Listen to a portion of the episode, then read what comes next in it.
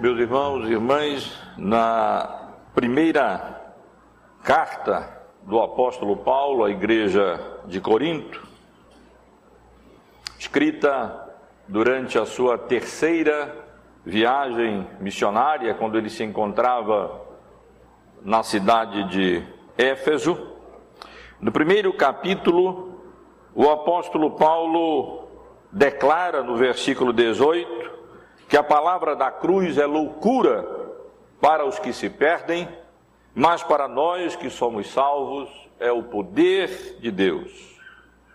E logo adiante, ele afirma que aprouve a Deus salvar aos que creem pela loucura da pregação do Evangelho.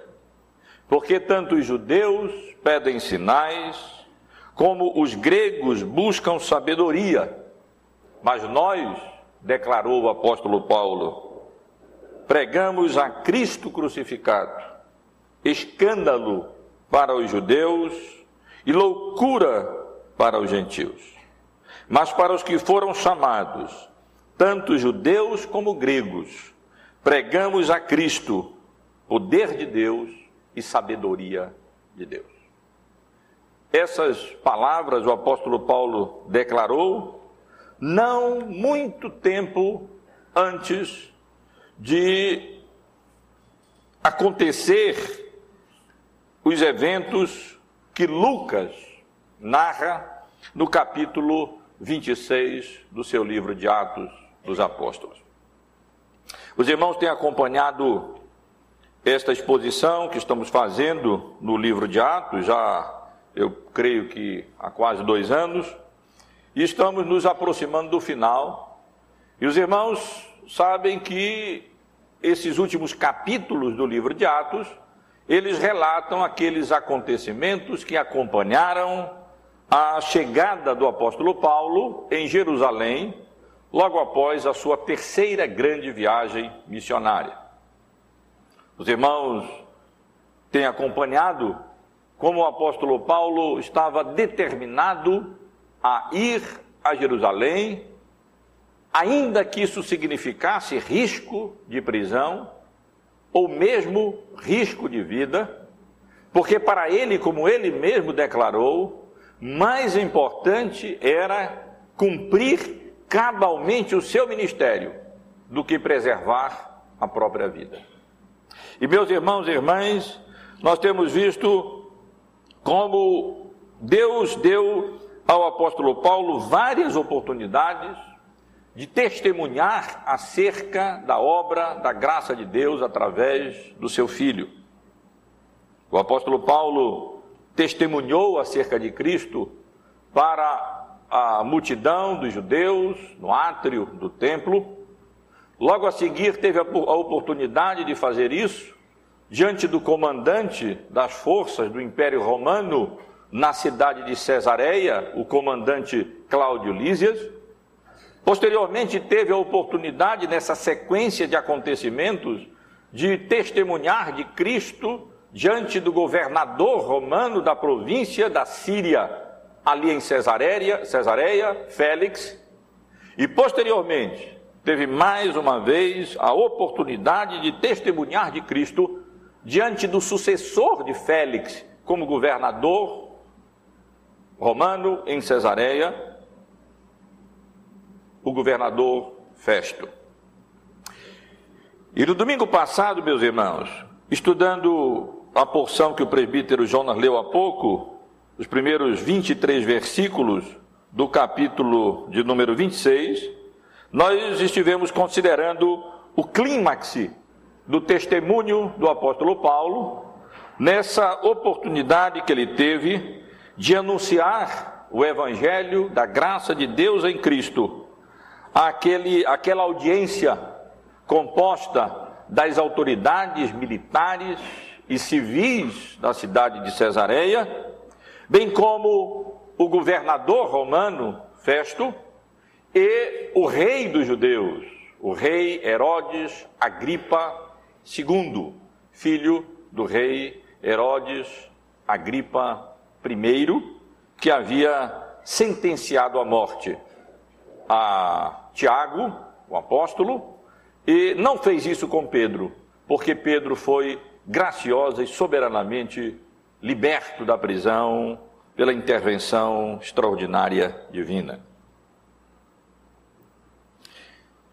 Hoje, meus irmãos, nos resta considerar os resultados ou as reações ao testemunho do apóstolo Paulo ali diante daquela seleta assembleia ou audiência.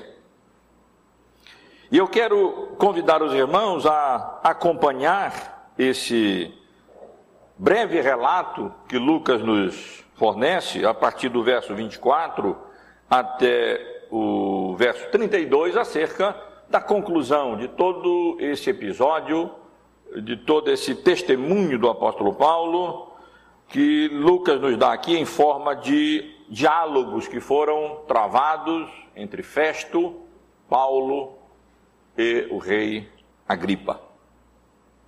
E quero convidar os irmãos para observar, em primeiro lugar, nos versos 24 até o verso de número 26, a reação do governador Festo diante do testemunho do apóstolo Paulo, ali em Cesareia, quando ele havia apresentado as suas credenciais judaicas, ele era um fariseu conhecido, um crente nas promessas, um, um perseguidor feroz do Evangelho.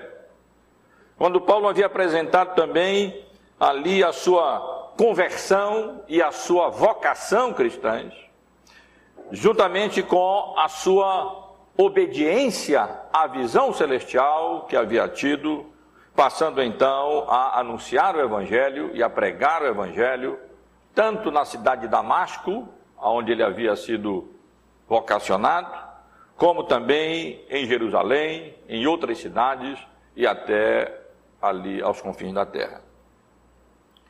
E nesses versos primeiros, nesses primeiros versículos, meus irmãos, Lucas nos apresenta qual foi a reação de Festo.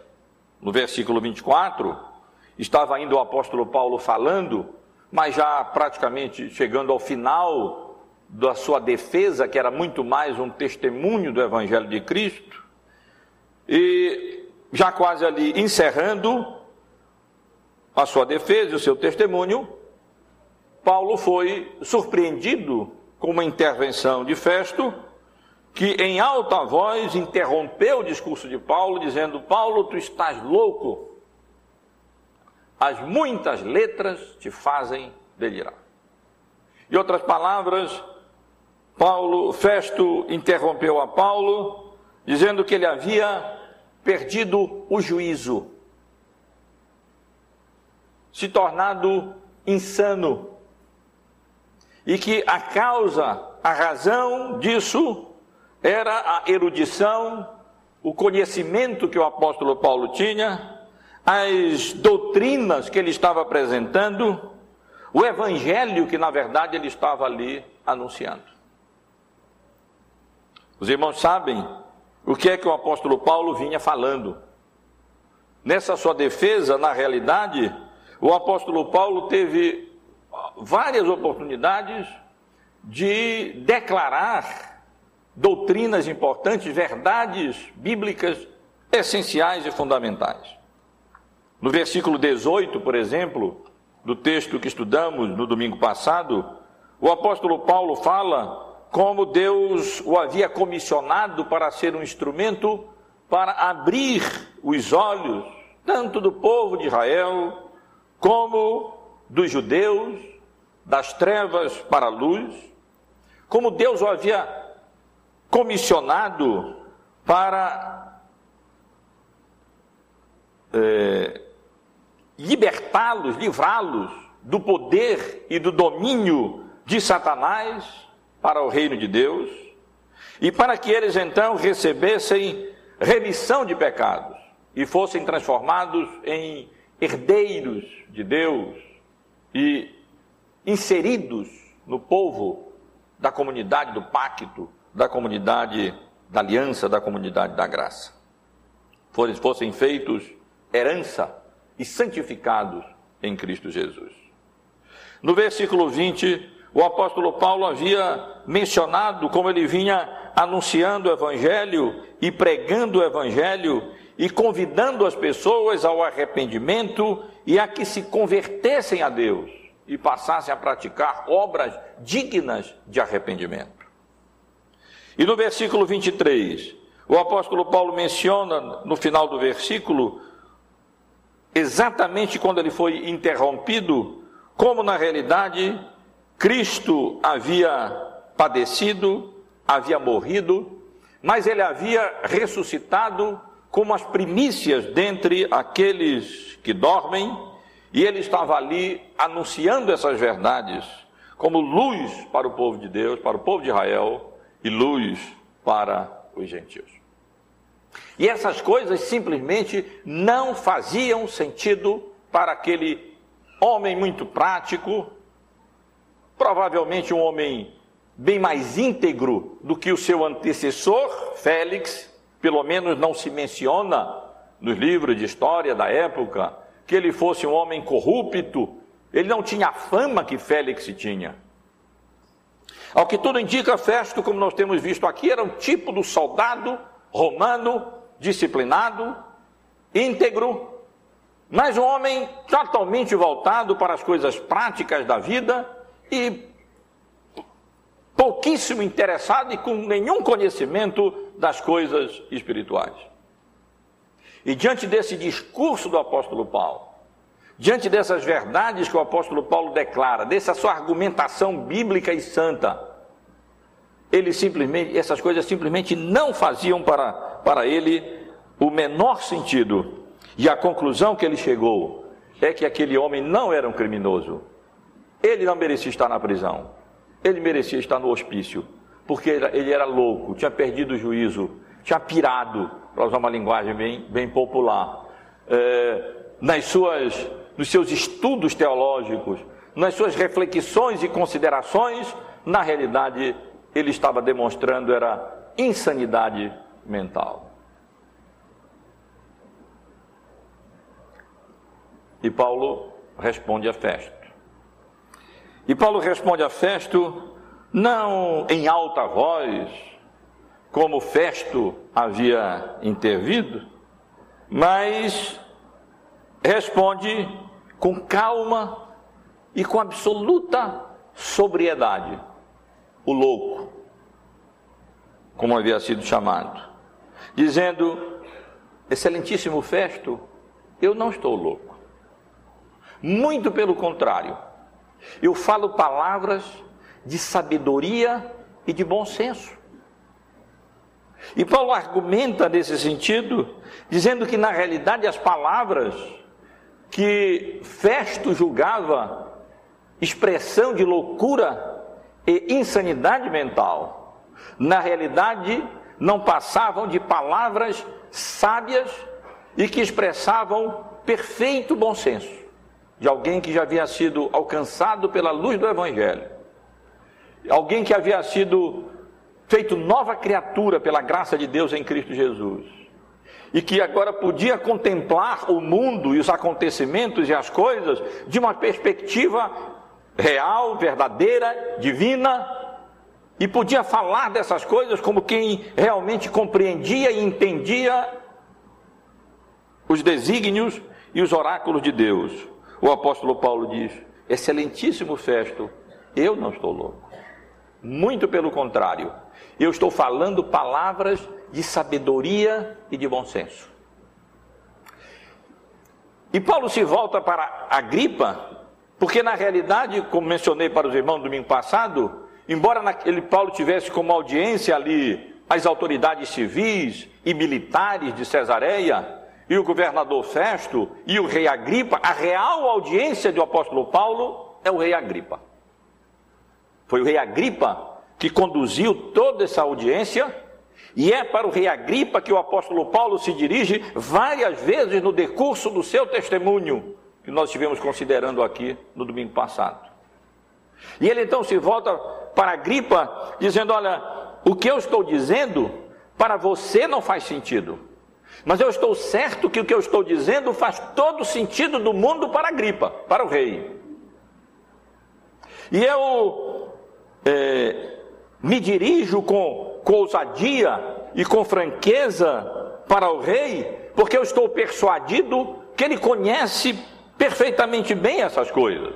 Como um judeu, ele conhecia a lei de Deus, conhecia a Torá, conhecia a vontade de Deus revelada no que nós hoje chamamos de Antigo Testamento.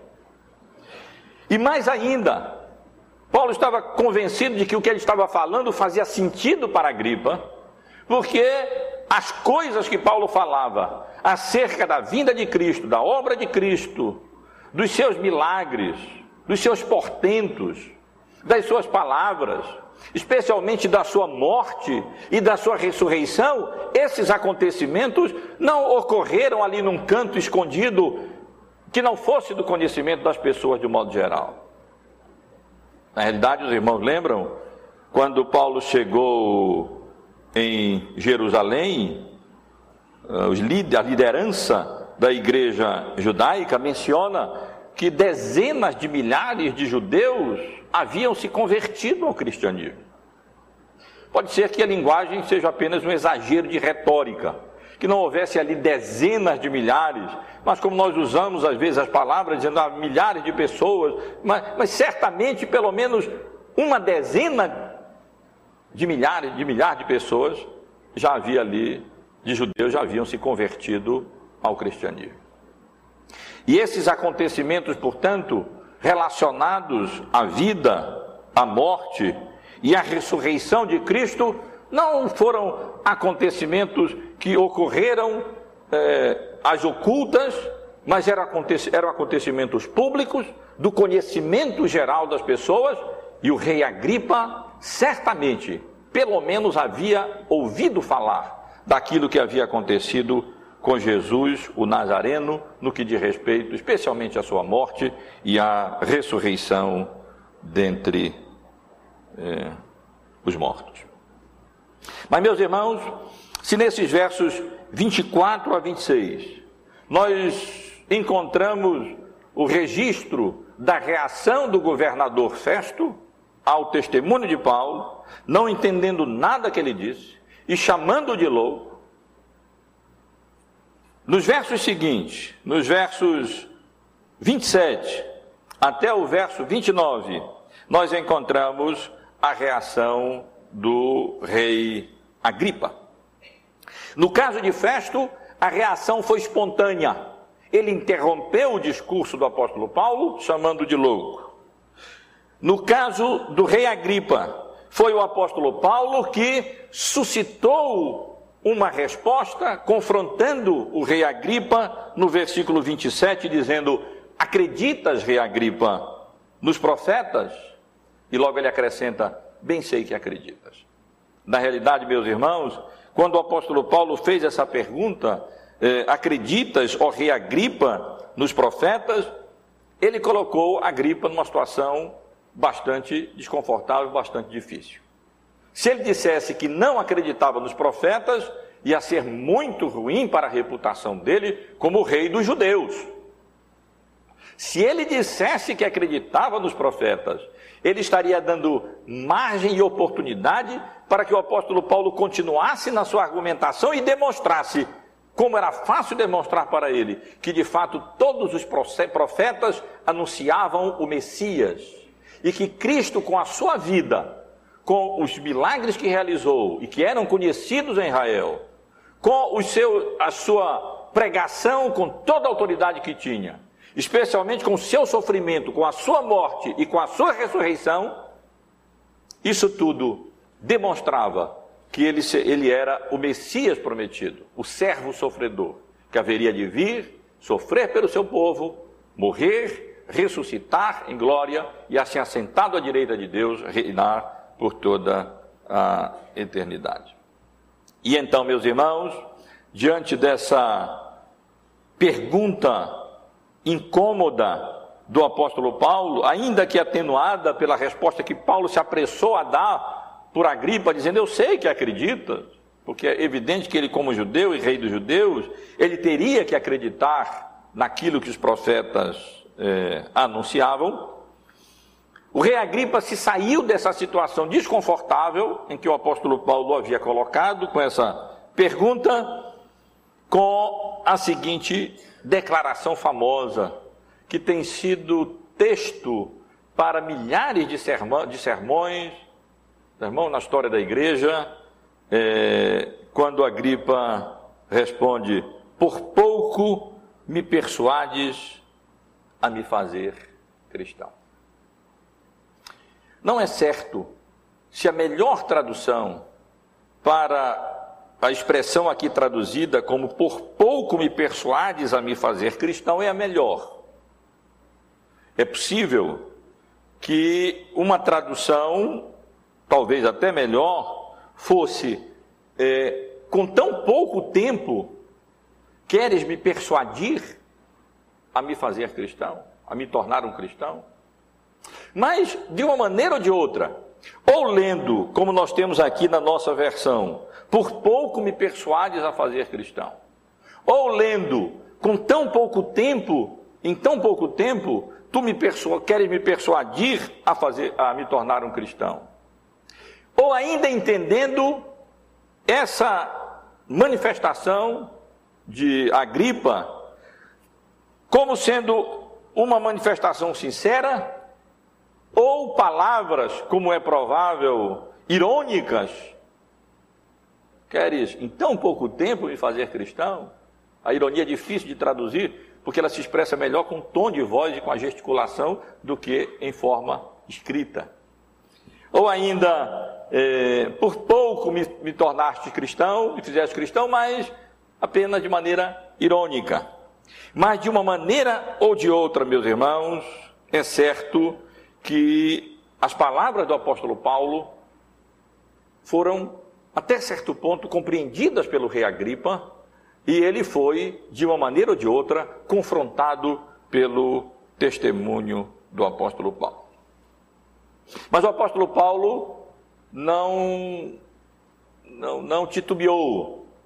E ele, diante da reação do rei Agripa, ele então declara no versículo 29, com confiança, observem, com ousadia, com, mas também com, com expressão de compaixão para com as pessoas que ouviam ali o seu testemunho, dizendo: assim Deus permitisse, ou como podemos traduzir também, eu oro a Deus, peço a Deus, seja por pouco ou por muito, em que sentido for, que não apenas tu, ó Rei Agripa, mas todos os que hoje me ouvem se tornassem como eu, um crente, um alguém que foi lavado pelo sangue do Cordeiro na cruz do Calvário, alguém que havia sido perdoado e que desfrutava a paz de Cristo e que desfrutava da alegria da salvação e da vida cristã. Quem dera, ó Rei Agripa, que não apenas tu, mas que as autoridades civis, militares que aqui estão, o, o, o, governador Festo, Berenice, que estava junto com, com o rei Agripa, todos aqui estão. Quem dera que eles se tornassem é, cristãos como eu, exatamente como eu, desfrutassem dos privilégios que eu, que eu desfruto como crentes. Exceto, nós podemos imaginar Paulo levantando as mãos, essas cadeias de ferro que me prendem aqui. Isso eu não desejo para nenhum de vocês.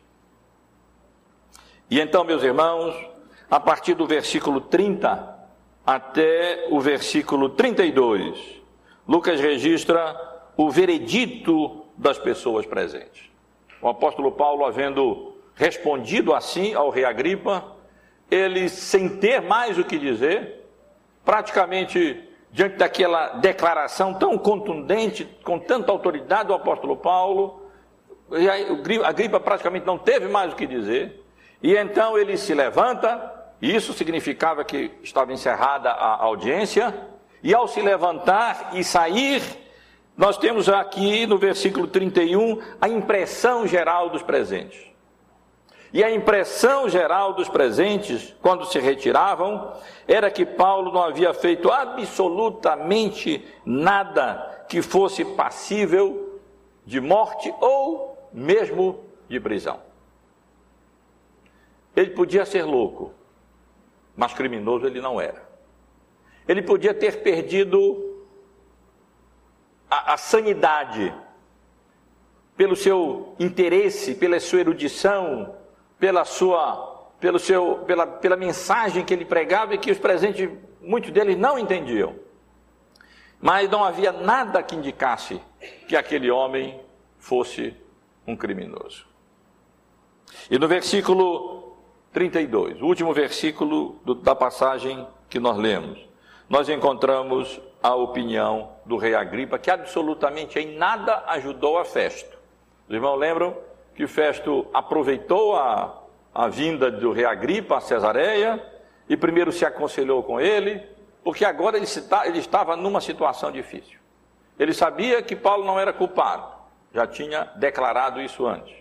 Mas Paulo havia apelado para César porque Festo não teve a coragem de confrontar os judeus e soltar o apóstolo Paulo. Mas para agradar os judeus, manteve Paulo, manteria Paulo preso. E ainda fez uma proposta, na realidade, indecorosa, de oferecer a Paulo a oportunidade de ser julgado em Jerusalém, aonde ele certamente seria condenado. Ou, na realidade, nem chegaria lá, pois havia um plano para tirar-lhe a vida quando ele viesse a caminho para Jerusalém. E, na realidade, a resposta de Agripa não ajudou em nada, porque tendo, tendo, havido, tendo ouvido o depoimento e o testemunho do apóstolo Paulo, Agripa concorda com Festo que aquele homem, Paulo, bem poderia até ser solto, se ele não tivesse apelado para ser julgado em Roma por César, pelo tribunal de César. Meus irmãos, na realidade é um, é um relato em forma de um diálogo e nós vemos como aquele tribunal é, ou aquela audiência, até certo ponto, perdeu o caráter formal por essas intervenções de Festo, depois pela, pela iniciativa do apóstolo Paulo de confrontar e se dirigir diretamente ao rei Agripa, pelas palavras do rei Agripa, mas nós vemos em tudo isso a firmeza do apóstolo Paulo, a autoridade do apóstolo Paulo ali naquela situação. Nos primeiros versículos, como eu disse, vimos essa reação de Festo: Paulo, estás louco. Nos versículos seguintes, a reação do rei Agripa: Por pouco, Paulo, não me, torna, não me fazes tornar um cristão. E nos versículos finais, o veredito dos presentes, concordando com os vereditos anteriores, fosse de Cláudio Lisas, de Félix, de Festo e agora do rei Agripa, reconhecendo que o apóstolo Paulo nada havia feito que justificasse permanecer preso e muito menos ser sentenciado à morte, como reivindicavam os judeus. Meus irmãos, eu desejo extrair desses versículos, desse breve relato, algumas lições para a nossa instrução e a nossa edificação. E a primeira lição que eu desejo extrair desses versículos, de respeito ao fato de que o Evangelho é, como lemos no início, loucura para os gentios. Mas é sabedoria de Deus para aqueles que foram chamados e alcançados pelo Evangelho, e feitos novas criaturas, e iluminados pelo Espírito Santo de Deus. Para esses, o Evangelho faz todo o sentido do mundo. Para esses, o Evangelho é sabedoria de Deus e poder de Deus. Mas não nos enganemos, meus irmãos e irmãs. Para aqueles que, aqueles homens, vamos dizer, práticos como Festo, para aqueles homens que, por mais que sejam retos e por mais que sejam, tenham uma vida relativamente íntegra, são voltados mais para a vida prática e se interessam mais apenas por aquilo que é possível nós vermos e, e coisas mais concretas, pessoas pouco interessadas nessas considerações que transcendem as coisas que os nossos olhos veem e que nós podemos pegar e constatar. Para essas pessoas, o Evangelho não passa de loucura. Declarar que Deus se fez homem na pessoa do seu filho, encarnou, nasceu, assumiu a nossa natureza humana e viveu essa vida como homem simples e humilde. E foi sentenciado à morte e morte de cruz do Calvário. Ressuscitou, foi assunto aos céus e está sentado à direita de Deus e governa todas as coisas, e que não há redenção, nem salvação, nem remissão de pecados, a não ser através da obra redentora que Cristo realizou na cruz do Calvário, pelo seu sangue derramado na cruz. É loucura para as pessoas que vivem essa vida de uma maneira secular, sem considerar as razões, as, eh, a vida e as questões que transcendem a sua, a sua vida secular e a sua vida terrena. E nós não devemos nos surpreender com isso. Quando nós anunciamos o Evangelho, pregamos o Evangelho, ou testemunhamos o Evangelho às pessoas, nós devemos lembrar que mesmo o apóstolo Paulo muitas vezes fez isso. E a reação de muitas pessoas, como Festo, diante do evangelho que o apóstolo Paulo pregava, era isso: estás louco. E as pessoas também, muitas vezes, vão nos considerar assim. Mudar nossa vida e consagrarmos a nossa vida a Deus e confiarmos a nossa vida e o nosso destino às mãos de um filho de carpinteiro que veio esse mundo e disse que ele morreu na cruz e ressuscitou, para o mundo não passa de loucura. Mas aprove a Deus salvar aos que creem pela loucura da pregação do Evangelho. Meus irmãos, esse texto nos ensina também acerca da ousadia que nós, como crentes em Cristo, devemos ter nas situações mais difíceis como essa que o apóstolo Paulo se encontrava ali. Vejam, irmãos, o apóstolo Paulo estava, como Senhor Jesus havia anunciado, diante dos grandes da terra. Nós vimos como no versículo 23 do capítulo 25, como aquela reunião, aquela audiência era uma audiência pomposa. Essa é a palavra utilizada. Nós vemos como ali haviam se reunido Agripa e Berenice com grande pompa, juntamente com oficiais superiores, homens eminentes da cidade.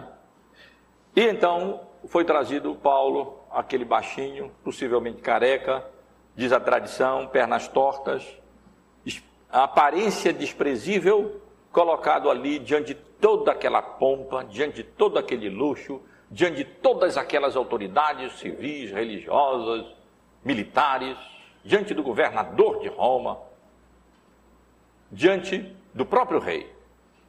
E meus irmãos, é impressionante que, mesmo diante de todas essas autoridades, o apóstolo Paulo não temeu, confrontou aquelas autoridades com respeito, com toda calma, o louco com toda a tranquilidade do mundo, e anunciou o evangelho e pregou o evangelho diante de todas essas autoridades, porque ele realmente não temia a face de homens. Entendo, irmãos, que aqui nós temos uma lição para nós também.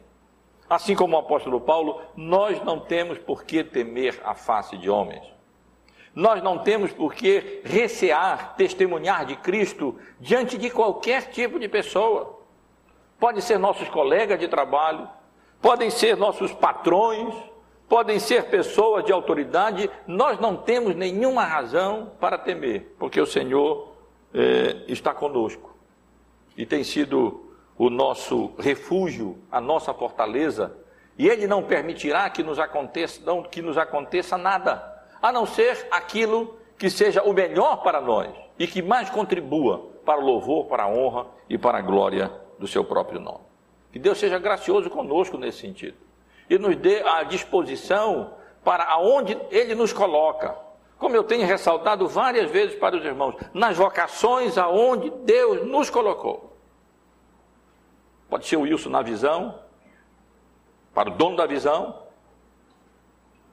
Pode ser o Zoênio para o, o, o presidente da Caixa Econômica aqui em Belém.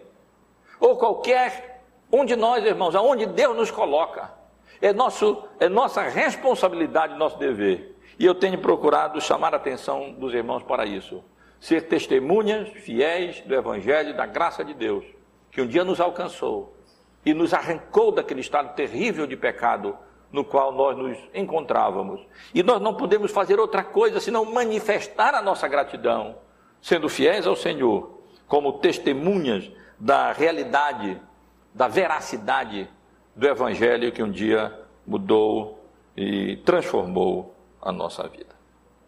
Irmãos, penso que esse texto também nos ensina acerca desse contraste entre os valores cristãos e os valores seculares. Nós vemos isso é, na reação do apóstolo Paulo, diante da reação do rei Agripa. Vejam só, ali está o rei com toda aquela pompa, e aqui está Paulo, prisioneiro, numa situação muito difícil, e no entanto, Paulo diz: Pois quem dera, eu oro e desejo, que não só você, rei, não só, não só o rei, mas todos os aqui presentes fossem como eu sou. Porque na compreensão do apóstolo Paulo, na avaliação do apóstolo Paulo, o estado dele era de muito mais bem-aventurança do que das autoridades civis, das autoridades militares, do governador de Roma e do rei de Israel. Porque ele tinha Cristo como seu Salvador. Ele havia sido feito nova criatura, desfrutava da paz, tinha remissão dos seus pecados. As cadeias ele não desejava a ninguém, mas que eles alcançassem a paz de Cristo, a redenção que o Evangelho nos dá em Cristo Jesus. A isso ele desejava para eh, aquelas pessoas. Isso também poderia parecer loucura.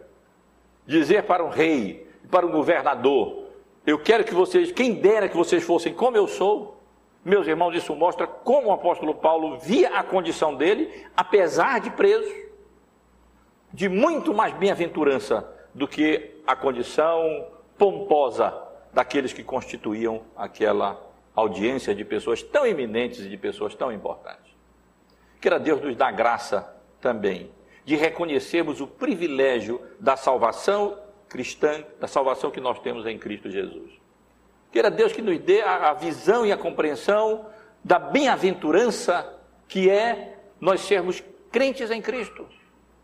Mesmo diante de, de pessoas em posições de autoridade, em posições privilegiadas, materialmente falando, na realidade, eh, nós devemos desejar que eles sejam eh, como nós, pela misericórdia de Deus, sejam alcançados pela graça de Deus, sejam salvos e passem a viver desfrutando das bênçãos que o Evangelho nos, nos concede no Senhor Jesus. Irmãos, a resposta do rei Agripa também é, merece a nossa consideração. E eu entendo que aqui também temos lições importantes para nós. Normalmente as pessoas, as mensagens nessa passagem, são muitas as mensagens na história, elas exploram esse versículo é, essas palavras do apóstolo Paulo, por pouco me persuades a me fazer cristão, aplicando no sentido de que não adianta nada nós é, estarmos quase, sermos quase cristãos. Mas na realidade não é bem isso que o apóstolo Paulo está dizendo aqui. É, é, é, a gripa não está dizendo que ele era um quase cristão, mas que o apóstolo Paulo quase o persuadira de se tornar cristão. É bem diferente uma coisa da outra. Alguém pode estar é, quase persuadido de alguma coisa, mas na realidade ele ainda está longe de se tornar um, um cristão. Na realidade, é, meus irmãos,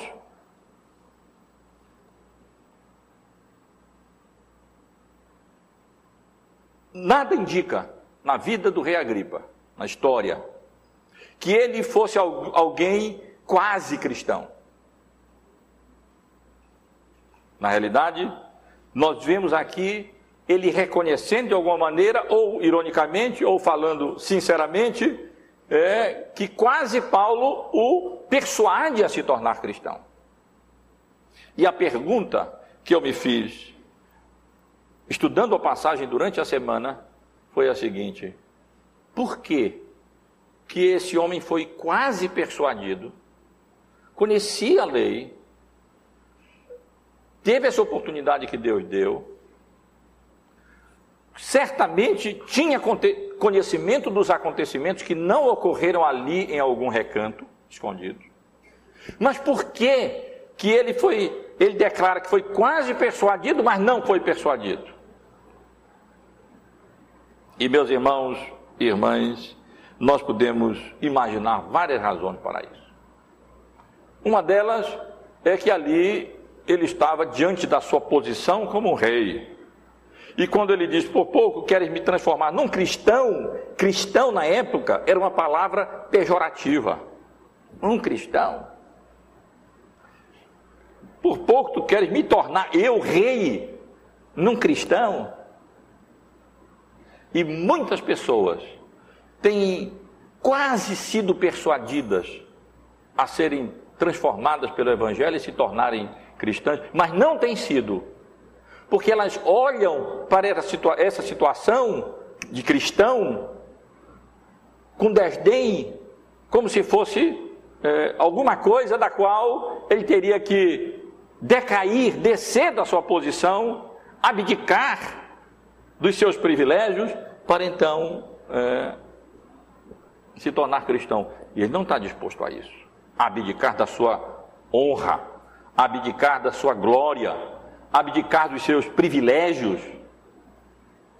Ah, não. Eu posso até reconhecer que o Evangelho tem muitas coisas razoáveis. Posso até reconhecer que realmente faz sentido. Mas eu não posso abrir mão dos meus privilégios para me tornar um crente. Mas, meus irmãos, nós podemos é, imaginar também uma outra razão pela qual Agripa declara que ele que Paulo quase o persuade a se tornar cristão, mas ficou no quase. E eu encontro essa razão sentada ao lado de Agripa, Berenice. Os rumores eram fortes e os historiadores da época eh, afirmam que na realidade Herodes vivia numa vida incestuosa com Berenice, que era sua irmã.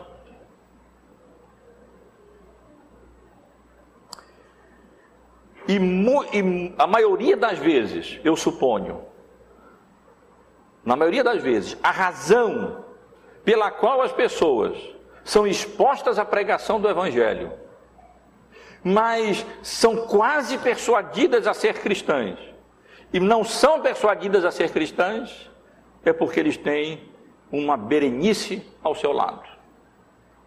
Isto é, eles amam mais a vida no pecado do que a salvação e o evangelho que Cristo oferece. Ele vivia numa vida de pecado. Ele vivia numa vida irregular. Ele amava o pecado. E essas coisas e o, realmente nos tornarmos cristãos, nós temos que abrir mão do pecado. E nós amamos o pecado. E as pessoas não querem vir à luz do Evangelho, porque a luz do Evangelho revela a nossa natureza corrompida e pecaminosa. E pode muito bem ter sido que a gripa ficou no quase, porque ele tinha uma vida pecaminosa com a sua irmã, numa, numa vida incestuosa, ali sentada ao seu lado.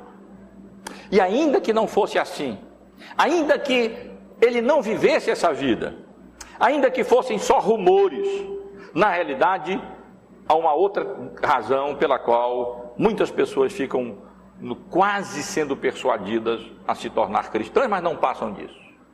Porque ainda que ele não vivesse naquela vida, que ela não vivesse naquela vida incestuosa, esse era o tipo de pessoa com quem Agripa comungava. Pelo menos ali estava a amizade do rei Agripa. E Berenice, ainda que não vivesse nessa vida incestuosa com seu irmão, a reputação dela era terrível. Havia sido casada com um tio, vejam só. Depois o casamento encerrou. Depois teve uma outra relação, outro casamento. Houve traição. A história conta isso tudo. E certamente aquela não era uma boa companhia.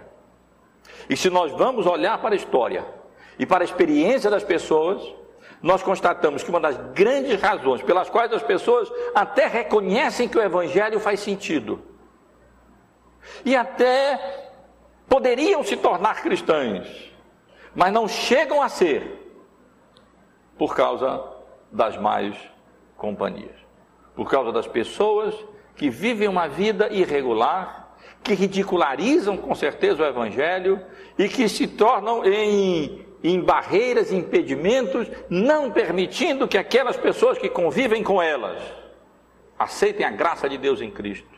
E, experimentem o lavar regenerador do Espírito Santo e sejam feitas novas criaturas em Cristo Jesus. Como as amizades ruins são perniciosas nesse sentido. E é possível que aqui entre nós haja pessoas que têm sido expostas ao Evangelho que tem ouvido a argumentação do Evangelho e a pregação do Evangelho. Às vezes, durante anos até. Às vezes, pessoas, parentes de crentes, de irmãos em, em Cristo, mas que relutam em entregar sua vida a Cristo e se confiar a Cristo. E dizer e responder favoravelmente a essa oferta da graça de salvadora de Deus. Por essas razões, que eu estive considerando aqui. Não querem abrir mão de privilégios que eles pensam que vão perder, porque na realidade o Evangelho nos dá privilégios infinitamente maiores do que aqueles que o mundo nos oferece. Ou então porque não estão dispostos a abdicar do pecado que eles tanto amam, das berenices que eles têm ao seu lado. Ou então por causa das más companhias, que não permitem que eles sejam libertados do domínio de Satanás, da potestade de Satanás, como Paulo testemunhou, tendo os olhos abertos e sejam então convertidos das trevas para a luz e possam viver praticando obras dignas de é, arrependimento. Que Deus seja gracioso para com pessoas que porventura estejam nessa situação e não permaneçam como a gripa, como alguém que diz: quase tu me persuadistes a fazer cristão, ou então em pouco tempo queres me fazer cristão, mas na realidade ficam aquém e não adianta absolutamente nada, porque algumas coisas seguram e não permitem que essas pessoas eh, confiem as suas vidas a Cristo, pensando que vão perder alguma coisa quando na realidade, quando Cristo nos salva, nós ganhamos no porvir, no presente, cem vezes mais, como o Senhor Jesus nos diz, e no porvir a vida eterna. Que Deus seja gracioso, irmãos, é, para conosco, e nesse sentido, e, a, e a, a, última lição que eu quero considerar com os irmãos a partir é, desse texto, de respeito a a determinação do apóstolo Paulo, a disposição do apóstolo Paulo, aquilo que era mais importante na realidade eh, para o apóstolo Paulo, que não era a sua salvação, a sua, a sua, a sua libertação, não era isso que o apóstolo Paulo mais queria. Quando nós concluímos a leitura desse texto, e lembro no versículo 32, o rei Agripa dizendo que bem que aquele homem, Paulo, poderia ter sido solto se ele não tivesse apelado para César. Não vamos ficar com aquele sentimento que talvez alguém de nós fique, diz, puxa vida, por que, que Paulo apelou para a festa?